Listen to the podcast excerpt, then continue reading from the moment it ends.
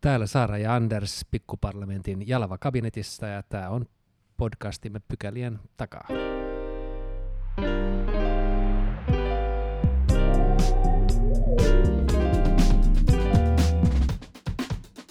Mennään ensimmäiseen pykälään ja tänään Ensimmäisessä pykälässä keskustellaan EUn laajentumisesta. Vieraana meillä on eurooppalaisen filosofiaan, naatehistoriaan ja politiikkaan erikoistunut akatemiatutkija, dosentti Timo Miettinen Helsingin yliopiston Eurooppa-tutkimuksen keskuksesta.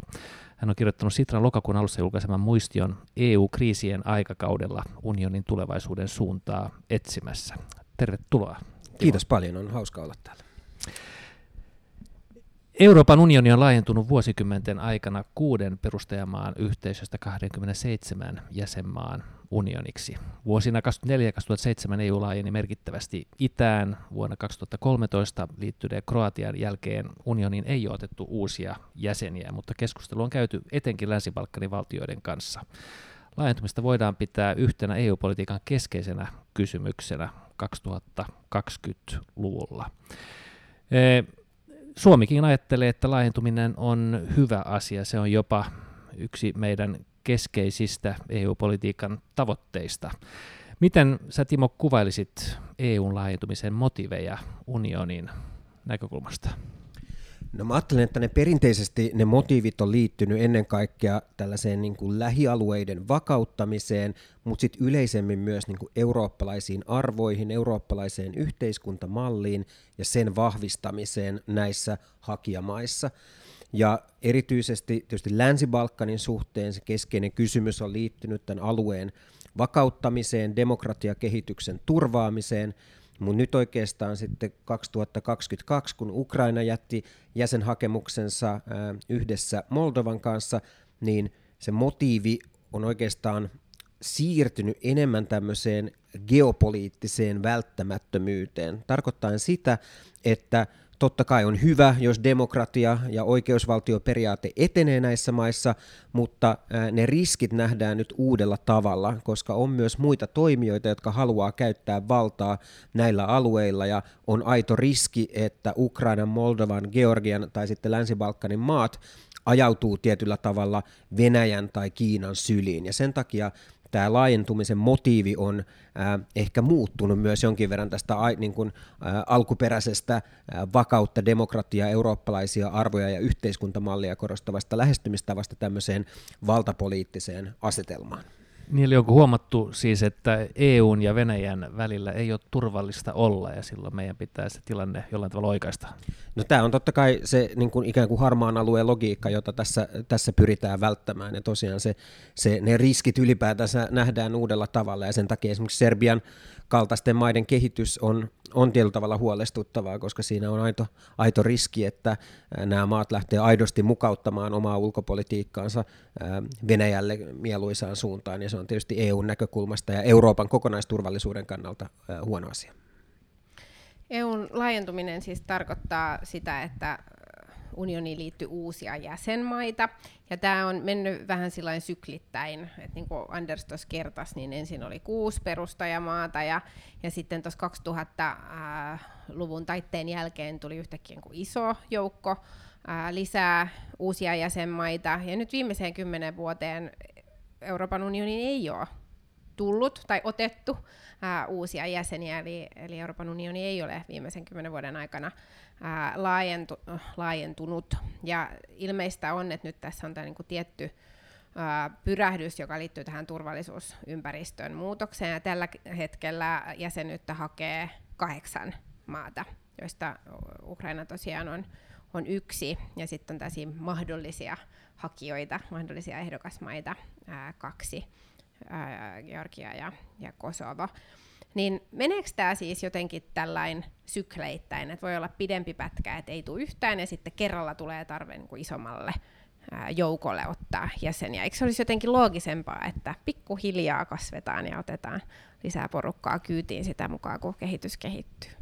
No tässä on varmaan argumentteja puolesta ja vastaan. Useinhan tietysti tämä 2004 itälaineminen, niin siinä oli oli kyllä tota, ehkä ajatuksena myös se, että kun kaikille maille asetetaan tietyllä tavalla sama maali viiva tai sama päivämäärä, niin siinä tulee tämmöinen niin positiivisen kilpailun logiikka, joka sitten vie tätä kehitystä eteenpäin. Ja tämä 2004 itälaajeneminen tosiaan oli poikkeuksellinen siten, että siitä syystä, että näin monta maata saatiin, saatiin kerralla mukaan. Mitään niin välttämättömyyttä sille ei ole. Me ollaan nähty muiden maiden tapauksessa, vaikka Kroatian tapauksessa, että sitten kun ehdot täyttyy, niin mitään periaatteellista estettä ei ole, mutta että jos esimerkiksi on jos on kysymys esimerkiksi Schengen-alueen laajentumisesta, niin sitten siinä voi olla järkeä niin kuin katsoa tätä myös tiettyjen maaryhmien välisenä kokonaisuutena, jotta esimerkiksi rajaturvallisuuteen liittyvät kysymykset on helpompi ratkaista, mutta mitään periaatteellista estettä sille ei ole, ja EUn perussopimuksissahan on tämmöinen avoimen ovien politiikka periaatteessa vahvistettu, eli, eli ei ole mitään, mitään syytä EUlla myöskään pysäyttää sitä, että kaikki, kaikki maat, jotka vaan periaatteessa nämä ehdot täyttää, niin pitäisi tulla ottaa, ottaa jäseniksi, mutta muuten kuten ollaan tässä todettu, niin viimeiseen kymmeneen vuoteen tämä, tämä kehitys tosiaan ei ole edentynyt, ja siinä ehkä taustalla on ollut tällaista tiettyä väsymystä, ää, joka varsinkin näkyi sitten 2010-luvun lopulla, kun Ranska päätyi painamaan jarrua erityisesti Albania ja Pohjois-Makedonian kohdalla. Tämä erityisesti kiinnostaa nyt näistä tämänhetkisistä hakijoista tietenkin niin Ukraina äh, ilmiselvistä syistä. Ja ähm, me Andersin kanssa täällä eduskunnassa Eurooppa-politiikkaa seurataan. Anders nyt toki myös valtioneuvoston jäsenenä Euroopan ministerin roolissa. Ja, ja mä oon nyt toista kautta suuressa valiokunnassa ja siinä tehtävässä reilu vuosi sitten niin mä vierailin Ukrainassa. Ja sen vierailun agenda oli nimenomaan tämä Ukrainan EU-jäsen hakemus ja, ja se, millä kriteereillä ää, he, heidät voitaisiin mukaan ottaa ja millä aikataululla tämä jäsenyys voisi olla mahdollista. He tietenkin toivoo tällaista nopeutettua ää, prosessia. Ähm, ja täytyy kyllä siis sanoa, että olin tosi vaikuttunut siitä, että äh, ukrainalaiset paitsi, että he niin kuin, ovat äärimmäisen päättäviä tässä taistelussaan oman itsenäisyytensä ja, ja äh, omien arvojensa ja myös meidän äh, arvojen ja elämäntavan puolesta, he siellä urheasti taistelee joka ikinen päivä, niin he olivat vastaavasti niin kuin, hyvin päättäväisiä tämän, tämän EU- jäsenyytensä kanssa. Ja tästä on siis yli vuosi aikaa, kun mä siellä vierailin, ja silloin heillä on niin selkeät askelmerkit, että näillä aikataululla he aikovat nämä ää, niin toimet tehdä, jotta he kelpaisivat jäseneksi, ja katsokaa vaan, niin näytämme, että täältä, täältä pesee ja, ja nopeasti. Niin ää, miten, miten sä Timo arvioit, minkälaiset mahdollisuudet Ukrainalla on, täyttää nämä jäsenyyden ehdot nyt siinä aikataulussa, mitä he itse tavoittelevat? Joo, tämä on hyvä kysymys. Ja ehkä yksi esimerkki vielä tästä päättäväisyydestä on tietysti se tosiasia, että Ukraina haki tätä jäsenyyttä vain viisi päivää tämän sodan alkamisen jälkeen, jolloin Venäjän kolonna oli 30, metriä, 30 kilometriä Kiovan pohjoispuolella, ja se tietysti kertoo siitä, että käytännössä tämä ensimmäinen hyökkäysaalto oli vielä kesken ja kertoo siitä, että täällä on niin hyvin paljon painoarvoa tässä Ukrainan omassa ajattelussa. Ja kuten sanoit, niin Ukrainalla ja Zelenskillä on ollut tämä toive, että tätä voitaisiin edistää tämmöisellä nopeutetulla menettelyllä. Ja, ää, ja siinä oikeastaan sitten tulee niin kuin EUn näkökulmasta se ongelma, eli ää, me ollaan nähty aikaisemmissa liittymiskierroksissa, että tämä kahden vuoden tai viiden vuoden aikataulu on ehdottomasti liian tiukka, ja se on erityisesti tiukka Ukrainan kaltaiselle maalle, jolla on paljon ongelmia oman oikeusvaltion kanssa, korruption kanssa, poliittisen kulttuurin kanssa, ja, ja tietysti kun Ukraina elää sotatilassa, niin siellä on tämä poikkeustilalainsäädäntö, jonka aikana itse ajattelen, että kun ei voi vapaita vaaleja järjestää ja muuta, niin tämä jäsenyys ei missään tapauksessa ole muutenkaan ajankohtainen. Ehkä keskeinen kysymys nyt, jos tällä hetkellä puhutaan, on ylipäätänsä tämä neuvottelujen aloittaminen ja, ja, ja kysymys siitä, että voisiko tähän neuvottelujen etenemiseen sitten liittää jonkinlaista niin kuin asteittaista integraatiota, asteittaista lähentymistä EUn kanssa, myös, myös ikään kuin vastapainona sille, että kun EU joka tapauksessa tulee rahoittamaan tätä Ukrainan jälleenrakentamista, niin eikö meidänkin kannalta olisi järkevää, että nämä rahoitus sidotaan tiettyihin, tiettyihin reformeihin. Mutta en usko, että EU antaa tässä minkäänlaista ohituskaistaa, vaan nämä kaikki 35 chapteria tai asiakokonaisuutta kyllä Ukrainakin joutuu, ää, joutuu käymään läpi, mutta ehkä keskeinen kysymys on se, että kun tällä hetkelläkin ukrainalaisille tuotteille on tämä tullivapaus ja käytännössä on myös tietynlainen niin kuin vapaa liikkuvuus sen myötä, että ukrainalaiset pakolaiset saa suoraan työluvan täällä, Ukraina on integroitu meidän energiamarkkinoihin, niin ehkä se keskeinen kysymys on se, että voisiko tämän tyyppistä toimintatapaa jatkaa myös tulevaisuudessa, ja ehkä sitten meidän kannalta, että minkälaisia haasteita siihen liittyy. Me ollaan nähty Puolan sisäpolitiikasta, että tämä tullivapaus ukrainalaisille maataloustuotteille ei ole ollut mitenkään läpihuutojuttu ja, ja on aiheuttanut paljon vastareaktioita siellä.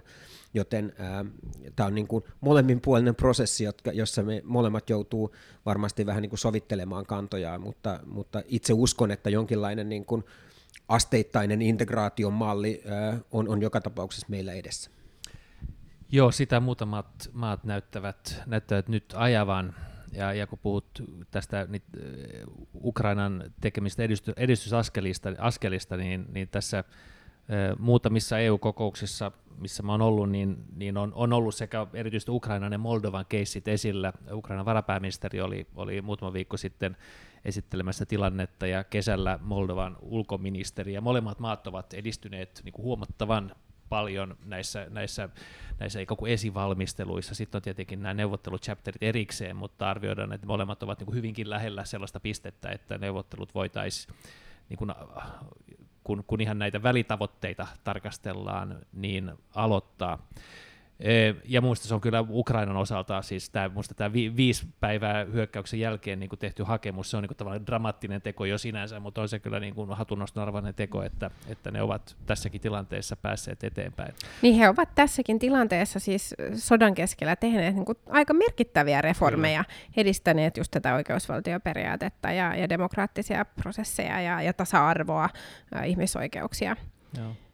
Mutta tästä asteittaisesta integraatiosta, niin niin onko siinä sun mielestä pelkoa siitä, että, että annetaan ikään kuin tiettyjä EU-jäsenyyden etuja ja sen kautta luodaan sellaisia pysyviä odotushuoneita, jolloin ehkä meidän eh, insentiivit ottaa ne täysjäseniksi heikkenee vähän, ja ehkä heidän insentiivit pyrkiä täysjäseneksi heikkenee, että luodaan tällaisia niin kuin eriasteisten EU-jäsenyyksien permutaatioita, joka sitten uhkaa jäädä, jäädä pysyväksi tilaksi, kun me tiedetään toisaalta, että, että vaikka sisämarkkinoiden haasteet on, on todellinen ongelma tällä hetkellä EU:ssa ja, ja on, on syytä olla vähän huolissaan eh, sen, sen tulevaisuudesta. Ja vielä tiedetään, että me ollaan EUn sisällä asetettu vaikka oikeusvaltioperiaatteen noudattaminen ehtona kohesiorahoitukselle, ja jos sitten kohesiorahoitusta ruvetaan antamaan vähän tällaisessa puoli, puoli, puolivälitilanteessa näille maille, kun tiedetään, että erityisesti ehkä nämä ovat niitä keskeisiä neuvottelukysymyksiä?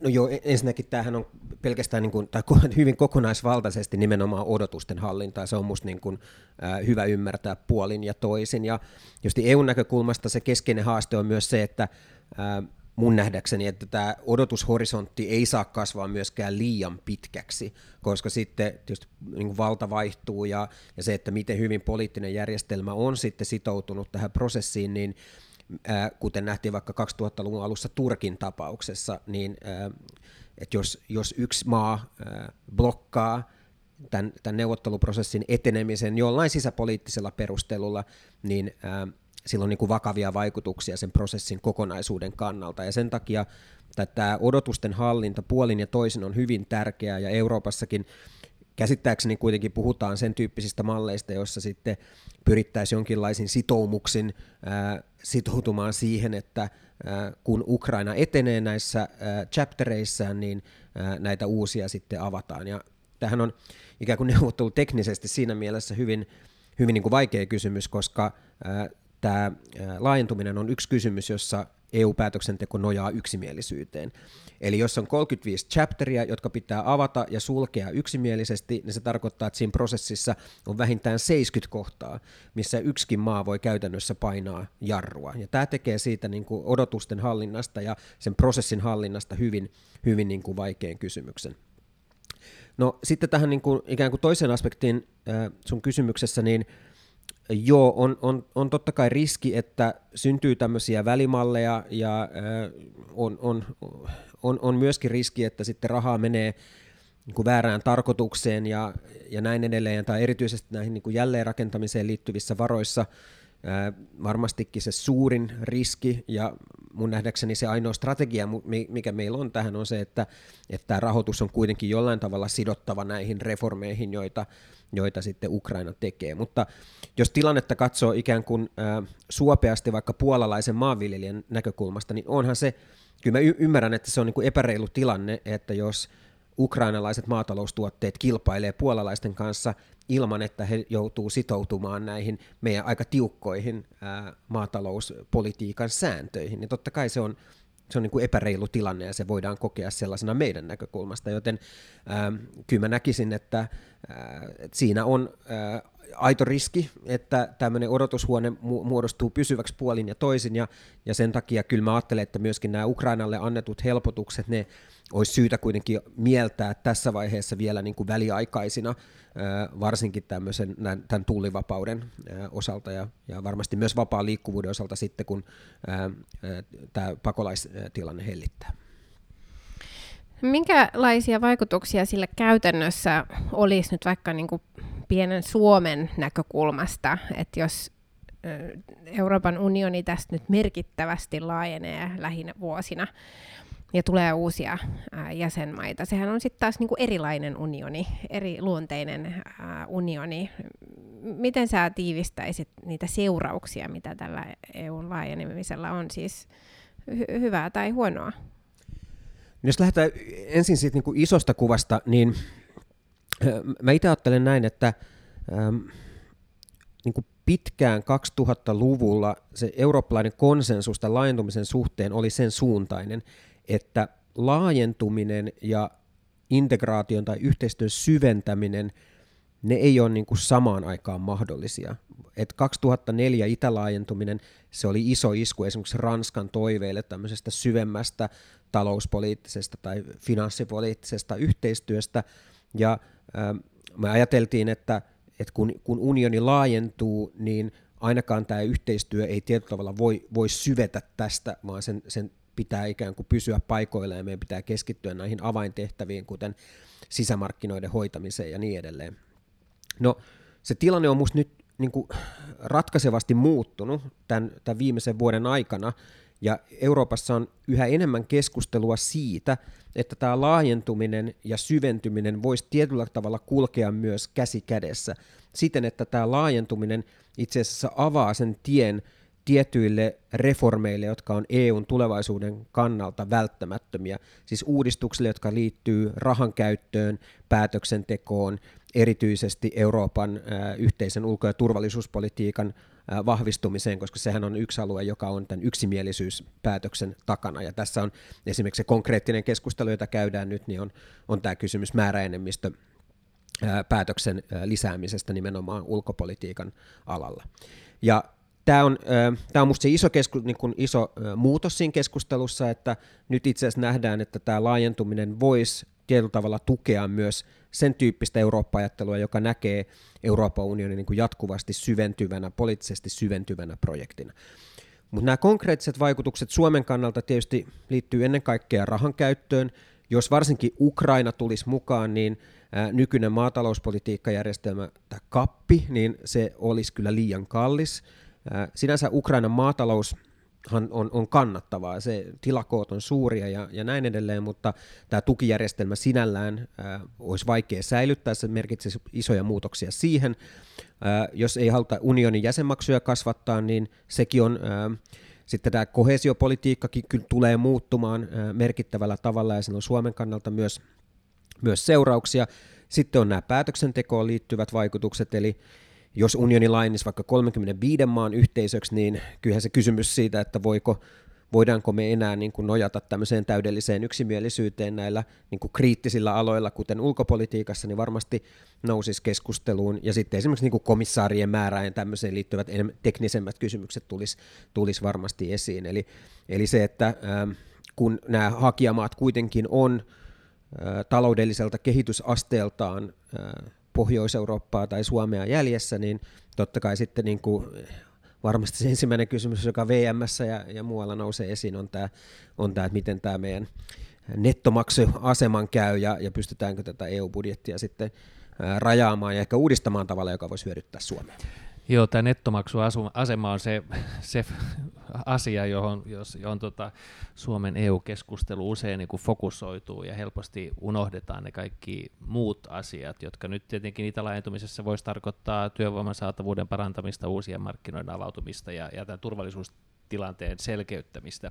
E, jos hetkeksi palaan näihin ehdokasmaihin, niin puhuttiin nyt tässä tota Moldovasta, Ukrainasta, ehkä vähän Georgiastakin, ja sitten meillä on Länsi-Balkanin maat, joiden prosessihan lähti liikkeelle äh, huomattavan paljon aikaisemmin, ja nyt se tuntuu pysähtyneen. Äh, siellä on alueellisia konflikteja, on, on äh, republik, tota, Serbitasavalta Bosniassa ja, ja tota, Serbian, Kosovon, Albanian väliset kiistat ja, ja paljon muutakin.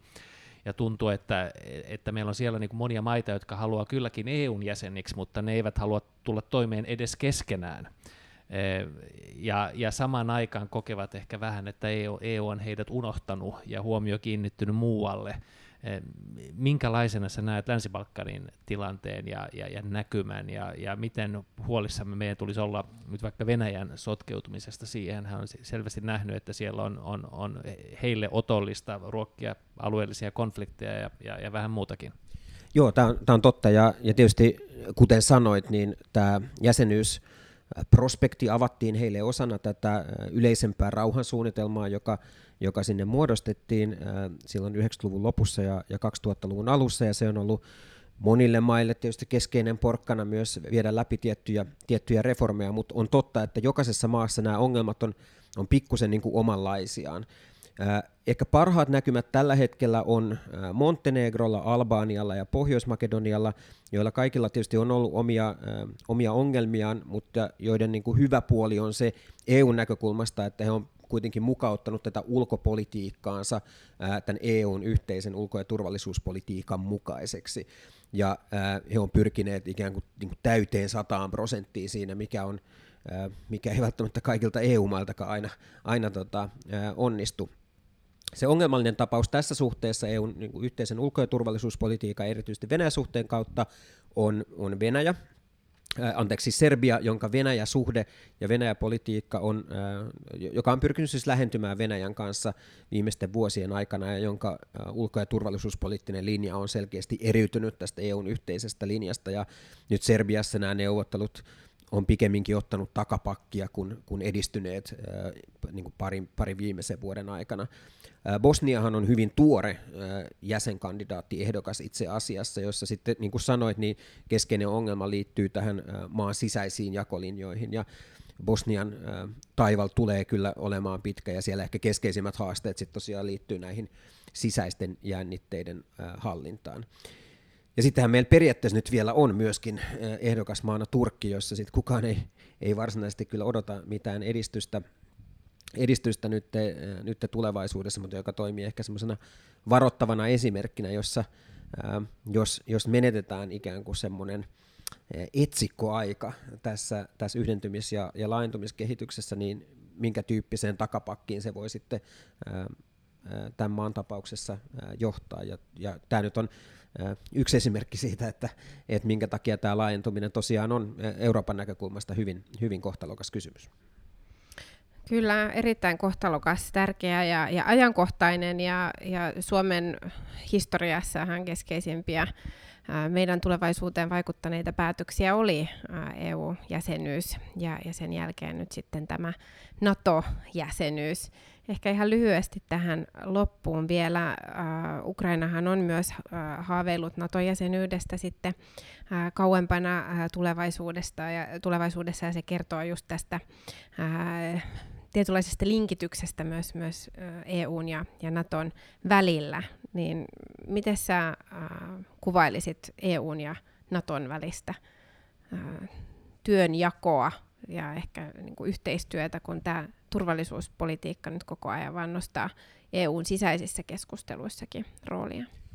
Ähm, no, tämä on tietysti pitkäaikainen äh, kehityskulku, jolla on oma, oma historiansa tällä, tällä työnjaolla. Ja ehkä nyt lyhyesti se historiallinen kaari, jonka itse piirrän tässä kysymyksessä, on se, että aika pitkään vielä 2000-luvulla ja 2010-luvulla, niin se keskeinen keskustelu koski sitä, että pitäisikö EUn niin kuin tulla jollain tavalla uudeksi NATOksi tai pitäisikö sen korvata jollain tavalla niitä asioita, joita NATO tekee Euroopassa. Puhuttiin aika paljon nopean toiminnan joukoista, EUn yhteisestä komentorakenteesta ja tämän tyyppisistä asioista. Ja itse näen, että se vaikutus, joka tällä Venäjän hyökkäyssodalla on ollut tähän kysymykseen, niin se on mun mielestä selkeyttänyt kyllä EUn ja NATOn välistä työnjakoa. Ja Tietysti on totta, että sotilainen suorituskyky on hyvin paljon vielä kansallisissa käsissä joka sitten, ja, ja sitten tämän NATO-yhteistyön piirissä, ja nyt EU-ssa puhe, puheet tämmöisestä niin kuin yhteisen komentorakenteen luomisesta, ne on painunut enemmän taka-alalle, mutta se, missä EU on selkeästi nostanut profiiliaan ja toimintaansa on nämä materiaalihankinnat ja niiden koordinointi, joka on hyvin keskeinen osa tätä, tätä turvallisuuspoliittista ajattelua ja toimintaa.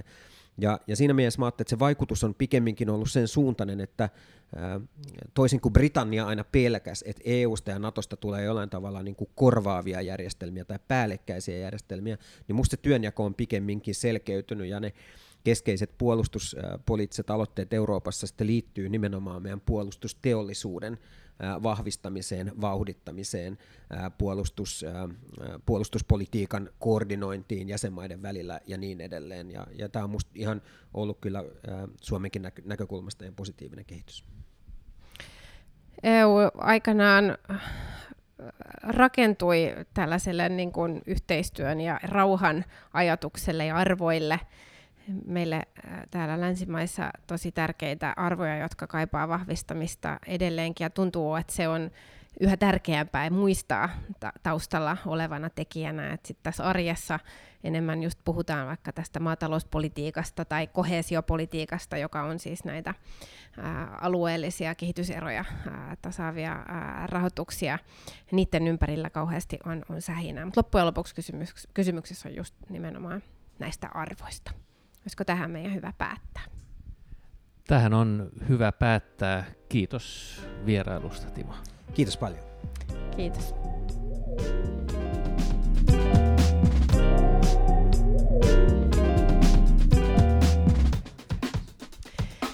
Mennään toiseen pykälään ja viikon kyselytunnin aiheisiin. Me ollaan Andersin kanssa saatu tälläkin viikolla oppositiosta erinomainen vieras. Tervetuloa Vasemmistoliiton ryhmän puheenjohtaja Jussi Saramo.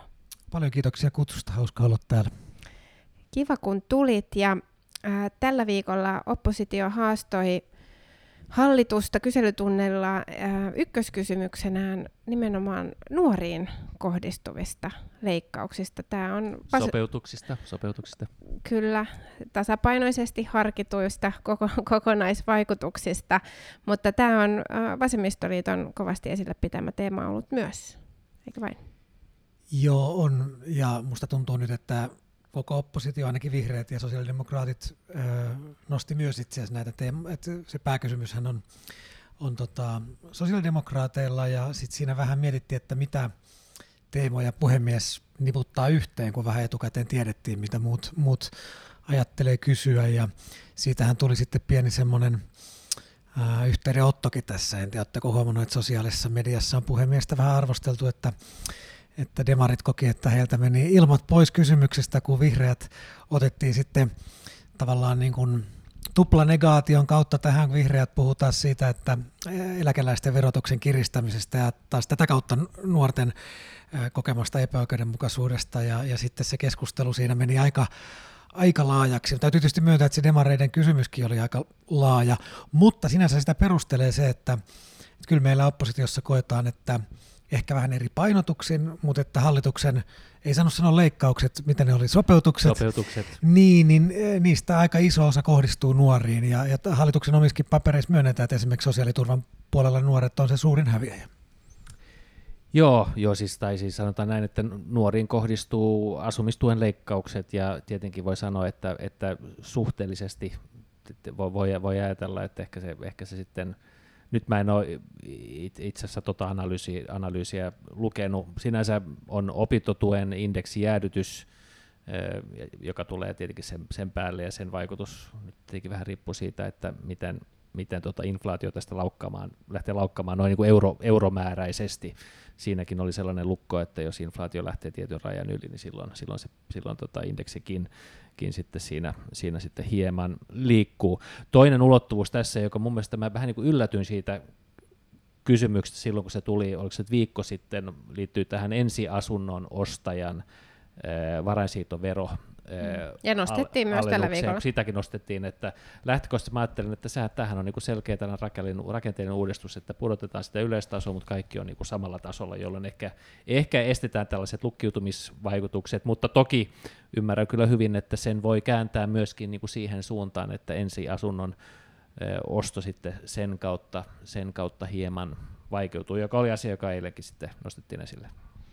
Joo, tämä on totta äh, myös, että tästä tuli aika laaja keskustelu kyselytunnilla, vähän poikkeuksellisen laaja, ja varmaan jonkinnäköistä jälkikeskustelua nyt on ollut. Kuulin ihan ohimennen, että, että julkisuudessakin oli, oli puhemiehen äh, tästä niputuspäätöksestä ollut keskustelua. Äh, puhemiehelle hän tulee ikään kuin otsikkotasoisesti nämä kysymykset tiedoksi, ja ähm, tässä oli varmaan just vähän niin kuin hankala hahmottaa, että jos puhutaan näiden äh, hallituksen talouden tasapainottamistoimien kohdistumisesta äh, opposition näkökulmasta eriarvoisesti, niin, niin äh, demarit nosti nuoret ja, ja sitten vihreät nosti äh, omana näkökulmanaan äh, nuoret siis siltä kantilta, että äh, eläkeläiset pitäisi ottaa vahvemmin mukaan tähän talouden tasapainottamiseen, että ne ei kohdistuisi niin vahvasti sinne, sinne nuorille ja, ja opiskelijoille. Ja siinä mielessä mä niin ymmärrän tosi hyvin tämän opposition huolen, koska ää, nuorille ja, ja opiskelijoille kohdistui myös ää, viime vuosina esimerkiksi tämän pandemian aiheuttaman kriisin vaikutuksia ää, paljon voimakkaammin kuin, kuin muille äh, muille ikäryhmille, että kyllä nuorten puolta on, on syytäkin pitää esillä.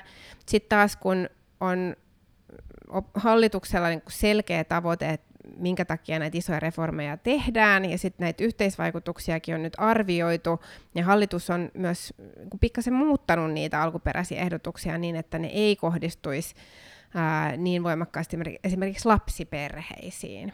Niin, niin nyt ää, nuorten puolesta on, on niin kuin syytä olla huolissaan, mutta sitten kun katsotaan, että, että mitä oikeasti ollaan tekemässä, niin, niin kyllä hallituksella edelleen mun mielestä on niin kuin perusteet tämän kokonaisuuden takana. Mutta ymmärrän myös sen, että oppositio haluaa tästä olla eri mieltä.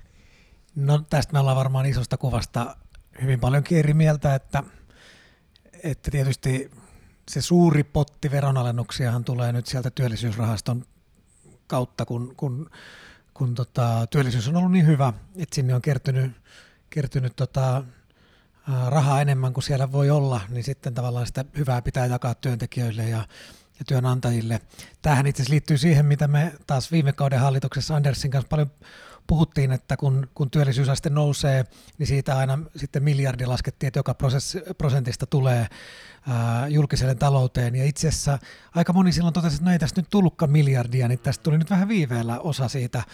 Ja, tota, ja sehän on siis ollut yhteistä, että oikeisto ja vasemmisto on halunnut työllisyysastetta nostaa, mutta keinot on ollut vaan täysin eri. Mutta nyt sitten kun katsotaan, että verotusta kevennetään enemmän kuin mitä tehdään leikkauksia, kun lasketaan näähän, olisi voinut ottaa toista kautta takaisin, kun tämä tuli tämmöinen yllättävä potti, niin, niin tietysti meistä se nyt näyttää, että missään vaiheessa kyse ei ollut julkisen talouden tasapainottamisesta, vaan siitä, että, että kenelle annetaan lisää ja keneltä otetaan pois. Mutta vielä palaan siihen kyselytuntiin. Keskustalla oli nämä perheiden palvelut, ja tästä ehkä näkee, että meillä on oppositiossa vähän eroja, vaikka tullaan samaa asiaa kohden, että demarit on erityisesti nostanut tätä ensiasunnon ostajia, ja toki mekin ollaan siitä puhuttu ja, ja tota, ää, itse asiassa monet gründerit on ollut, siis rakennuttajat on ollut sitä mieltä, että, että markkinoille tästä saattaa tulla pieni hetkellinen boosti nyt, kun monella tulee kiire ostaa se ensiasunto, mutta pidemmällä tähtäimellä tämä on asuntomarkkinoiden kannalta heidänkin mielestään huono, koska se taas se yleinen veronalennus on niin pieni, että se ei vaikuta siihen kauppaan, mutta tätä mä en osaa arvioida, mutta tämmöisiä mä oon kuullut. Mutta tota, ää, tästä, tästä tota, niputtamisesta mun piti sanoa, että mehän ollaan oltu sitä mieltä, että me ollaan toivottu, että puhemies niputtaisi vähän enemmän silloin, kun meillä on suurin piirtein sama teema, että se ei sillä katkea, että se olisi enemmän semmoista debattia, eikä vaan, että kaikki lukee valmiiksi kirjoitettuja puheita. Sehän on äärimmäisen tylsää pahimmillaan. Ja valmiiksi kirjoitettuja ikään kuin reaktioita ministerin vastaukseen. No juuri näin. Joskus muuten huomaa, että minist- no joo, että ne ei ihan putkee. Lukee, että ministeri ei selvästi nyt vastannut kysymykseen. Ja... Joo, ja siis no te olette analysoineet näitä kyselytunteja niin paljon, että mä en varmaan tähän voi sanoa mitään uutta, mutta että kyllä ne pahimmillaan on tosi tylsiä katsojien kannalta ne kyselytunnit, niin me ollaan toivottu, että siihen saisi semmoista aitoa debattia. Mutta nyt siinä tosiaan kävi niin, että kun demareilla oli se, että he niin pääsivät todella yrittää hiilostaa purraa, että miksi vasta nyt kerrotaan tämä, kun ensiasunnostajille tulee kiire, että he ei ehtinyt nyt, nyt varautua että jos se kerta on tiedetty keväästä asti ja Purra ei siihen suostunut vastaan, se kierteli ja kaarteli ja sitten yhtäkkiä otettiinkin tämä vihreiden että pitää kiristää eläkeläisten verotusta ja, ja siinähän syntyi hirveä mölinä ja huuto ja tavallaan purra pääsi pälkähästä ja mä en nyt tiedä, mä en ehkä ihan usko, että puhemies teki tämän tahalla, ehkä teki, ehkä ei, en tiedä, mutta että kyllä varmaan tässä kyselytunnissa olisi parannettavaa niin kuin, Mä en halus nyt syyttää, että se on puhemiehen vika, vaan että meillä kaikilla olisi parannettavaa, että siitä saisi oikeasti mielenkiintoisemman. Mun mielestä ne oli siis aivan surkeita ne viime kauden kyselytunnit, jos saa sanoa. Mm. Joo, varmaan niin kuin jonkunnäköinen kehityskeskustelu on tarpeen, koska minusta tuntuu, että kukaan ei ole tämänhetkiseen kyselytuntikonseptiin mitenkään niin kuin erityisen tyytyväinen. Mä, mä meinaan nukahtaa siellä. No älä väljästä nyt sitä sieltä ministeriaitiosta. Mutta äm, tässä on ehkä vähän niin kuin tasapainoilua senkin välillä, että äm, kun jos kuulijat eivät sitä niin kuin ennakkoon tienneet, niin todellakin ryhmät ilmoittavat etukäteen, mitä he aikovat kysyä puhemiehelle. Ja, ja kyllä ne on sitten muissakin ryhmissä tiedossa, että mitä mistäkin ryhmästä ää, kysytään, mutta ei sitä tarkkaa kysymystä. Että halutaan pitää vähän itsellään sitä ää, yllätystä siinä, että kuinka paha, kuinka yksityiskohtainen tiukka kysymys ja on hallitus, tulossa. hallitus ei tiedä opposition kysymyksiä. Niin, puhemies tietää nämä teemat. Mutta ää, siinäkin on niin kuin nimenomaan tämmöinen otsikkotaso tai teema. Niin sitten voi syntyä just vähän tällainen tilanne, että, että puhutaan ikään kuin vähän samasta aihepiiristä, ää, mutta kaikilla on tosi oma kulmansa siihen. Ja demareilla olisi ollut toive käydä hyvin niin kuin spesifistä asiasta kysymys. Ei edes niin kuin hallituksen esityksestä, vaan hallituksen esityksen julkistamisen aikataulusta. Ja, ja sitten se levahti kyllä niin kuin hyvin, hyvin monen suuntaan ja siihen kuuli hyvin erilaisia puheenvuoroja. Vihreät nosti urheasti esille tämän eläkeläis, äh, eläkeläislinjauksensa, joka oli niin kuin, poliittisesti rohkea ja, ja se ei ole niin kuin vailla, vailla ansioita, voi niinkin sanoa, mutta, mutta josta ne sai kyllä niin kuin jonkunla, jonkinlaisen niin kuin myllytyksen julkisuudessa ja ehkä, ehkä hieman epäonnistuneen viestinnän kautta levi, levi, levistää käsitys, että, että vihreät katsovat, että, että sillä tuhat, reilut 1125 euroa eh, eläkkeen saava, elä, eläkettä saava eläkeläinen on, on ikään kuin hyvätuloinen. Ja, ja, tota, ja, ja siitä edellisen päivän myllytyksestä huolimatta nostivat sen rohkeasti uudelleen esille kyselytunnilla, joka mun mielestä on ihan hatun arvoinen suoritus.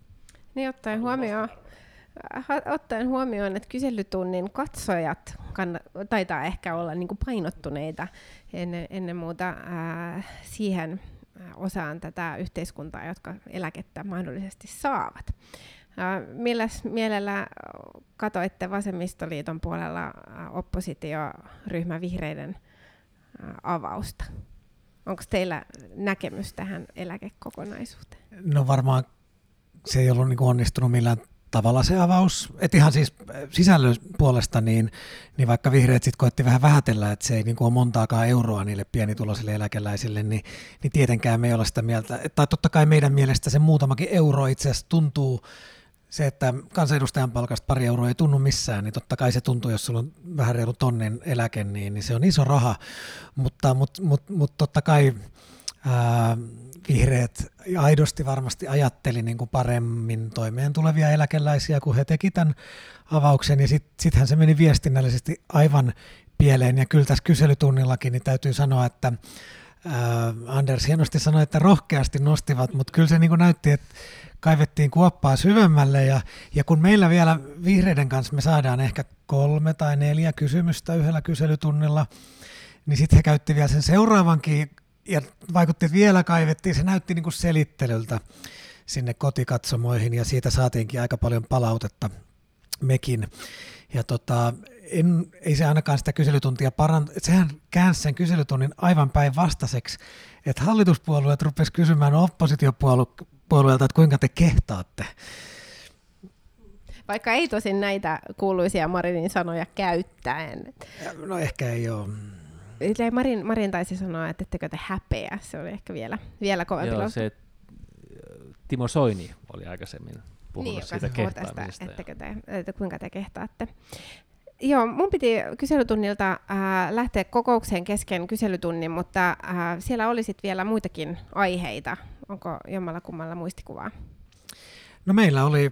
Äh, Sulla on muistikuva teidän omasta. Joo, julkinen liikenne.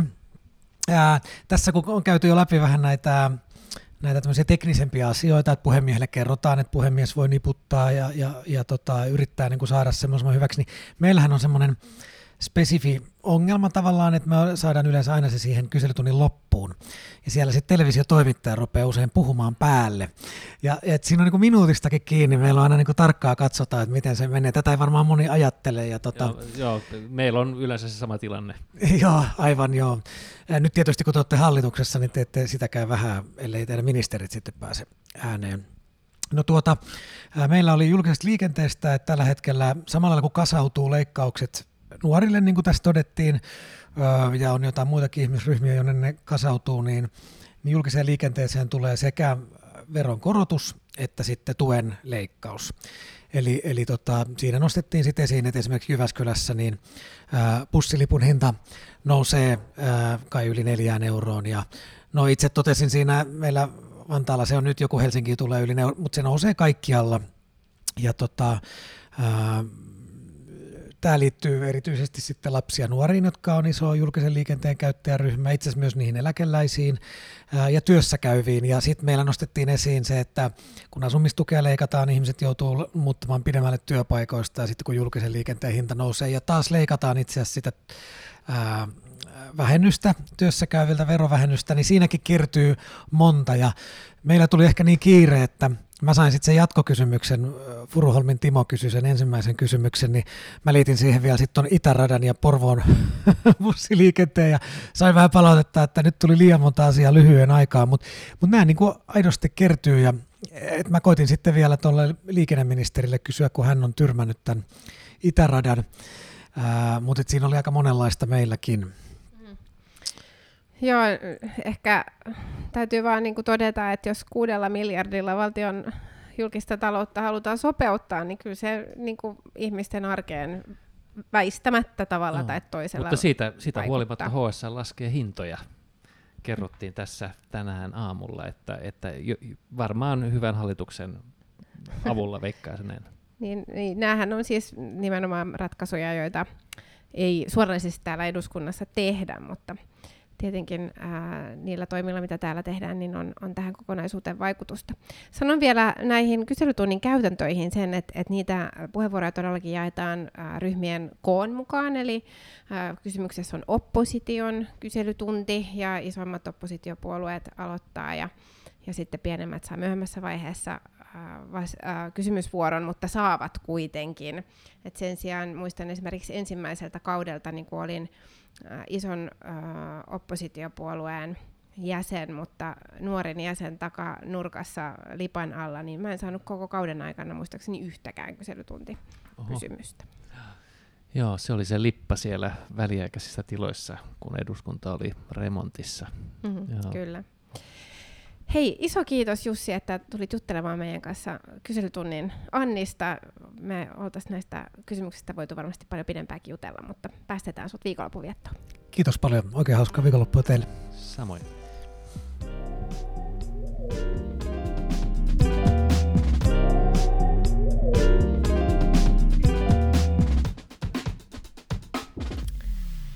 Vi går till paragraf 3 Och vet du vad Anders, jag har börjat en ny hobby. Mm, Ser du bara, och vad är det för en hobby, Sara? Mm. Jag har börjat att springa igen. Och eh, jag har ett mål. Eh, mitt mål är att springa 10 kilometer på eh, nytt år.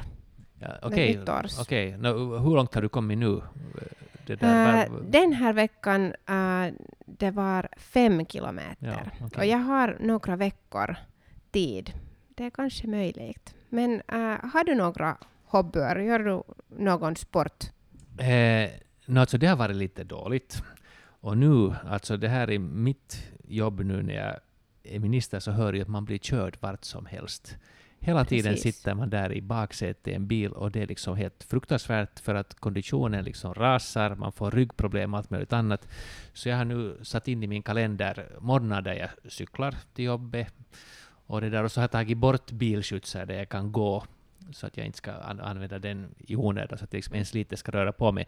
Men det har också sina följder, för idag när jag, idag när jag cyklar till jobbet, Idag? så, idag när jag cyklade till jobbet så körde jag, körde jag, var det en grop i vägen någonstans i Stensvik, så att jag får liksom kullerbytta rakt över ändan liksom min, med min cykel, så nu är jag lite öm, Oj, med tanke nej. på det att jag ska cykla hem här om en stund.